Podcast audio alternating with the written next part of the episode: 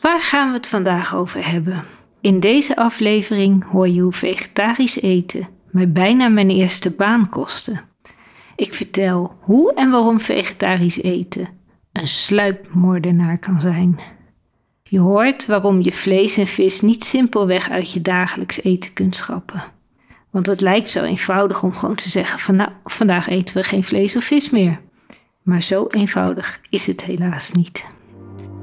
Welkom bij de Vegapot. Geen dode dieren op je bord.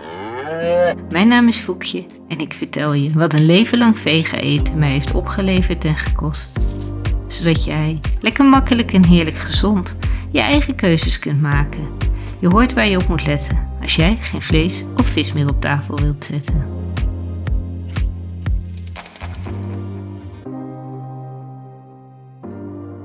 Aan de andere kant van de tafel zit hij mij aan te staren.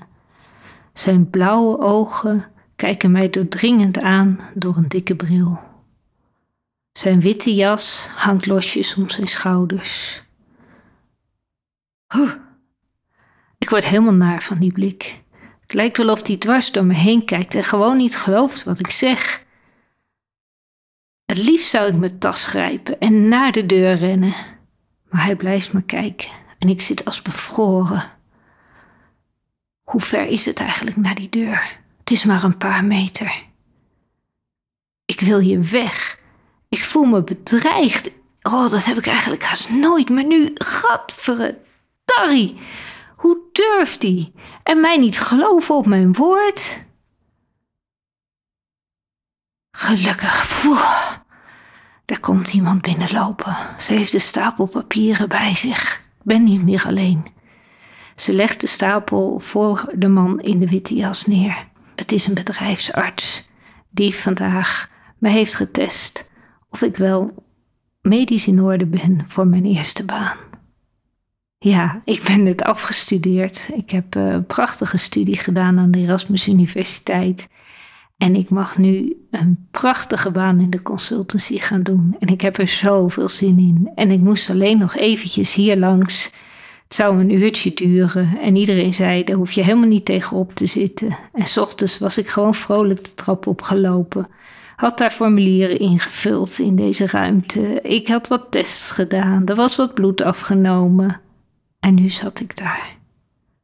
De dokter bleef maar kijken. Tennis jij wel eens? Ja, zeker, dat heb ik toch net opgeschreven. Vorige week nog heb ik met twee vrienden heb ik lekker een belletje geslagen. Ja, ik heb geen topniveau en ik loop niet zo hard. En uh, het is gewoon allemaal simpel amateuristisch. Maar goed, ik vind het leuk en ik tennis af en toe. En je zegt dat je ook vaak fietst. Ja, haha, als ik geen auto heb, dan moet ik op de fiets naar het dorp om boodschappen te halen. En ik moet gewoon op de fiets naar mijn vrienden toe. Dus logisch, ja, ik fiets. Maar de bedrijfsarts gelooft het niet. Hij blijft mij aanstaren en zegt: Wat is het telefoonnummer van jouw huisarts? Want er zijn nu twee keuzes. Of je gaat aan het infuus, of je gaat dood. Hè? Wat zegt hij nou? Aan het infuus? Dood? Waar hebben we het over? Ik zit hier toch? Maar al gaande legt hij mij uit dat het allemaal niet zo eenvoudig is. Dat mijn lichamelijke staat niet is wat je zou denken. En dat er dus hele grote spoed bij is dat er ingegrepen wordt. In die tijd, het is 1992, ik was toen ongeveer 23 jaar oud. Ja, toen had je nog niet echt veel internet, net een beetje. En het duurde dus even voordat mijn huisartsnummer was opgezocht. En ik was ook niet van de huisarts. Ik had een homeopaat, een ayurvedisch dokter en dat soort mensen door me heen. En uh, ja, een huisarts, daar ging ik eigenlijk nooit naartoe. Maar goed, we vonden hem en er werd gebeld. En daar zou ik dan die middag terecht kunnen. Ik werd uitgezwaaid door die bedrijfsarts en liep naar de auto. In de auto drong het langzaam tot me door. Wat was hier eigenlijk aan de hand? Misschien was het wel tijd om eens even mijn man te bellen. Dus ik bel mijn man op en ik zeg tegen hem van... Lieverd, het is klaar. we gaan afscheid nemen, ik ga dood. mijn man die viel zo wat van stoel. Hij zegt, hoezo dan? Heb je een ongeluk gehad? Nee, nee, nee. Nou ja, het duurde natuurlijk even voordat ik uit mijn woorden kon komen. Maar, uh, nou, ik vertelde hem wat er aan de hand was. Maar ik was echt, het was net alsof ik van een gewoon energiek persoon gekrompen was tot een heel klein hoopje ellende. Echt, die, die boodschap van die huisarts, die van die bedrijfsarts, het was geen huisarts, van die bedrijfsarts, die zonk langzaam in. En ik voelde me kleiner worden en kleiner worden en kleiner worden. En echt letterlijk op dat moment had ik het gevoel dat ik langzaam stierf. Dat ik echt aan het einde van mijn leven zou zijn. Ik voelde geen enkele energie. Gelukkig was mijn man zo slim om gewoon tegen mij te zeggen: Schatje, je bent heen gereden met de auto. En uh, je kunt dus ook gewoon terugrijden. En kom gewoon naar huis. En dan ga ik vanmiddag wel even met je mee naar de huisarts. Het zal allemaal wel loslopen. Want ik dacht natuurlijk van ja, als ik doodga, dan durf ik geen auto meer te rijden. Maar goed, zo erg was het allemaal niet. Dus nou, ik reed lekker naar huis, muziekje aan. En ik voelde me alweer een beetje opgekalevaterd, zeg maar. En toen kwamen we bij die huisarts. En die huisarts die zei... Ach, Foekje, het valt allemaal wel mee. Wat hier staat op die papieren van die bedrijfsarts, dat kan niet waar zijn hoor. Anders had je hier niet gezeten, anders was je hier niet naartoe gereden. Het komt allemaal wel goed. Maar weet je wat? We doen nog even een test, even een bloedtest. Dan uh, kan ik zien uh, wat de werkelijke waarden zijn. Nou, die blik toen die testuitslag kwam van die huisarts was net zo doordringend als van de bedrijfsarts. De waarden die hij gevonden had als HB in mijn bloed, die waren nog lager dan die van de bedrijfsarts. Oeps. Ik denk dat ik je maar even door ga wijzen naar de specialist. Nou, je weet niet hoe snel je in het ziekenhuis terecht kunt als je zoiets hebt. Dus ik denk dat het nog geen half uur later was dat ik bij de specialist-internist in het ziekenhuis zat. En ook die man, die observeerde mij en vroeg wat hij voor me kon doen. Nou, zei ik, dit, dit en dit. En hij had natuurlijk ook al van de huisarts gehoord. Hij zegt, ach, weet je meid, het valt wel mee. Want als dat waar was van die bloedwaarden die ik hier net onder mijn ogen krijg, dan zat jij hier niet. Dus we gaan eerst maar eens even meten. En weer werd er bloed afgetapt en niet een beetje. Wat denk je nou eigenlijk dat hier met mij aan de hand was? Ja, het gaat om mijn HB. De waarde van mijn HB, dat is de waarde in het bloed die aangeeft uh, hoeveel rode bloedlichaampjes je hebt. En dat is gerelateerd aan ijzer in je bloed. En dat is gerelateerd aan de energie die je hebt door de zuurstof die in je bloedcellen of in je cellen komt. Dus eigenlijk als je dat HB heel laag is, als dat dus uh, onder de vier is, ja, dan gaat het echt niet goed met je. En voor vrouwen hoort het geloof ik boven de acht en voor mannen nog wat hoger. Nou, rondom dat soort waarden. Dus ik zat uh, echt op een heel laag HB-niveau. En toen die uitslag dus kwam van die specialist over dat bloed van mij, waren die waarden nog weer lager dan bij de huisarts. En dus veel lager nog weer dan bij die bedrijfsarts. En hij wilde van allerlei onderzoeken gaan opstarten. En ik zei van, nou ja, wat doe je nou eigenlijk normaal? Hè? Stel dat het nou nog niet zo extreem was. En uh, ja, je zou me dan tegenkomen. Wat zou je dan doen? Nou, dan zou ik je ijzerpillen voorschrijven. En zo geschieden. Ik heb me een bakken ijzer geslikt. En natuurlijk heb ik mijn eetpatroon aangepast. Want dat is iets waar natuurlijk veel te winnen valt.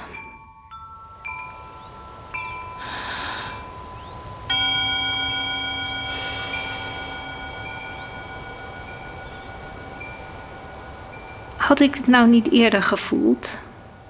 Had ik nou eerder kunnen weten dat dit met mij aan de hand was? Achteraf gezien wel. Het was heel langzaam gegaan. Ik denk dat het een jaar of zes overheen zijn gegaan. Dat dus iedere keer, iedere maand, het een heel klein beetje zakte. En omdat je dan de verschil niet voelt, denk je gewoon dat dat normaal is. En ik sliep veel. Ik liep de trap rustig op in plaats van dat ik rende. Ik speelde wel graag tennis, maar dan sloeg ik een bal en als de ander de bal opraapte, dan rustte ik rustig uit. En ik heb gewoon mijn gewoontes aangepast en mijn norm van wat gezond is heel langzaam bijgesteld. Kon je het aan me zien? Ja en nee. Ik was prachtig slank. Ik at super gezond en ik zag er eigenlijk, mijn huid en zo zag er wel stralend uit. Maar mijn haar, ik heb van mezelf heel erg dik haar. En dat was toch wel heel dun geworden en ook uitgevallen. Dus daar kon je het wel aan zien. Maar ik was denk ik toch op een of andere manier gezonder dan menig ander. En al mijn andere waarden, behalve dat ijzer dan, dat HB, was gewoon in orde. Ik snoepte eigenlijk nooit. Ik had weinig suiker. Ik had veel groente en fruit. En toch, dus ik moest echt wat gaan aanpassen. En dat is dus ook een reden waarom ik deze vegapot voor jou gestart ben. Zodat jij ook makkelijker gewoon dingen oppakt die anders misschien niet geweten had. Of waar je niet aan gedacht had. Of wat niemand je ooit verteld had. En ja, het is gewoon heel erg uh, in om vegetarisch te eten, zelfs veganistisch te eten. Raw food is ook uh, een trend die we zien. En ik denk, er zit heel veel goeds in. Maar pas op, anders beland je net als ik uh, in een situatie wat je dus juist had willen vermijden. Hè, want wie wil er nou juist gezond eten en dan ongezond eindigen? En dat is dus wat ik bedoel met een sluipmoordenaar. Het gaat langzaam, je hebt het niet door, je omgeving heeft het niet door. Je gaat hoe langer, hoe strikter je gang. Terwijl eigenlijk ja, er toch een kanttekening bij geplaatst moet worden. Nou, een van de dingen die ik toen ben gaan doen is uh, abrikozen gaan eten. Abrikozen staan bekend om hun hoge ijzergehalte. Maar wat bleek nou? Die abrikoosjes die ik zo lekker vind, die ik er zo mooi rol of uh, mooi roze, moet mijn horen, die er mooi oranje uitzien, ja, daar zit dan weer een heleboel SO2 in. Daardoor zijn ze mooi oranje en daardoor zijn ze mooi houdbaar. Je kunt veel beter donkerbruine gedroogde abrikozen uh, eten, die zijn ongezilverd. En nou ja, dat soort dingen, dat ga ik dus in die vegapot hier uh, geen dode dieren op je bord vertellen. Want het zijn hele simpele dingen. En je denkt dus dat je goed bezig bent, maar dat ben je dus niet. Dus zo ook voor die ijzerhoudende producten.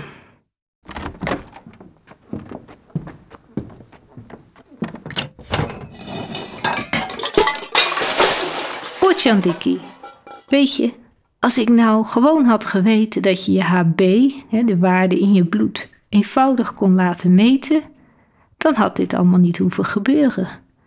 Dan had ik gewoon af en toe naar de huisarts gekund om even wat bloed af te laten nemen.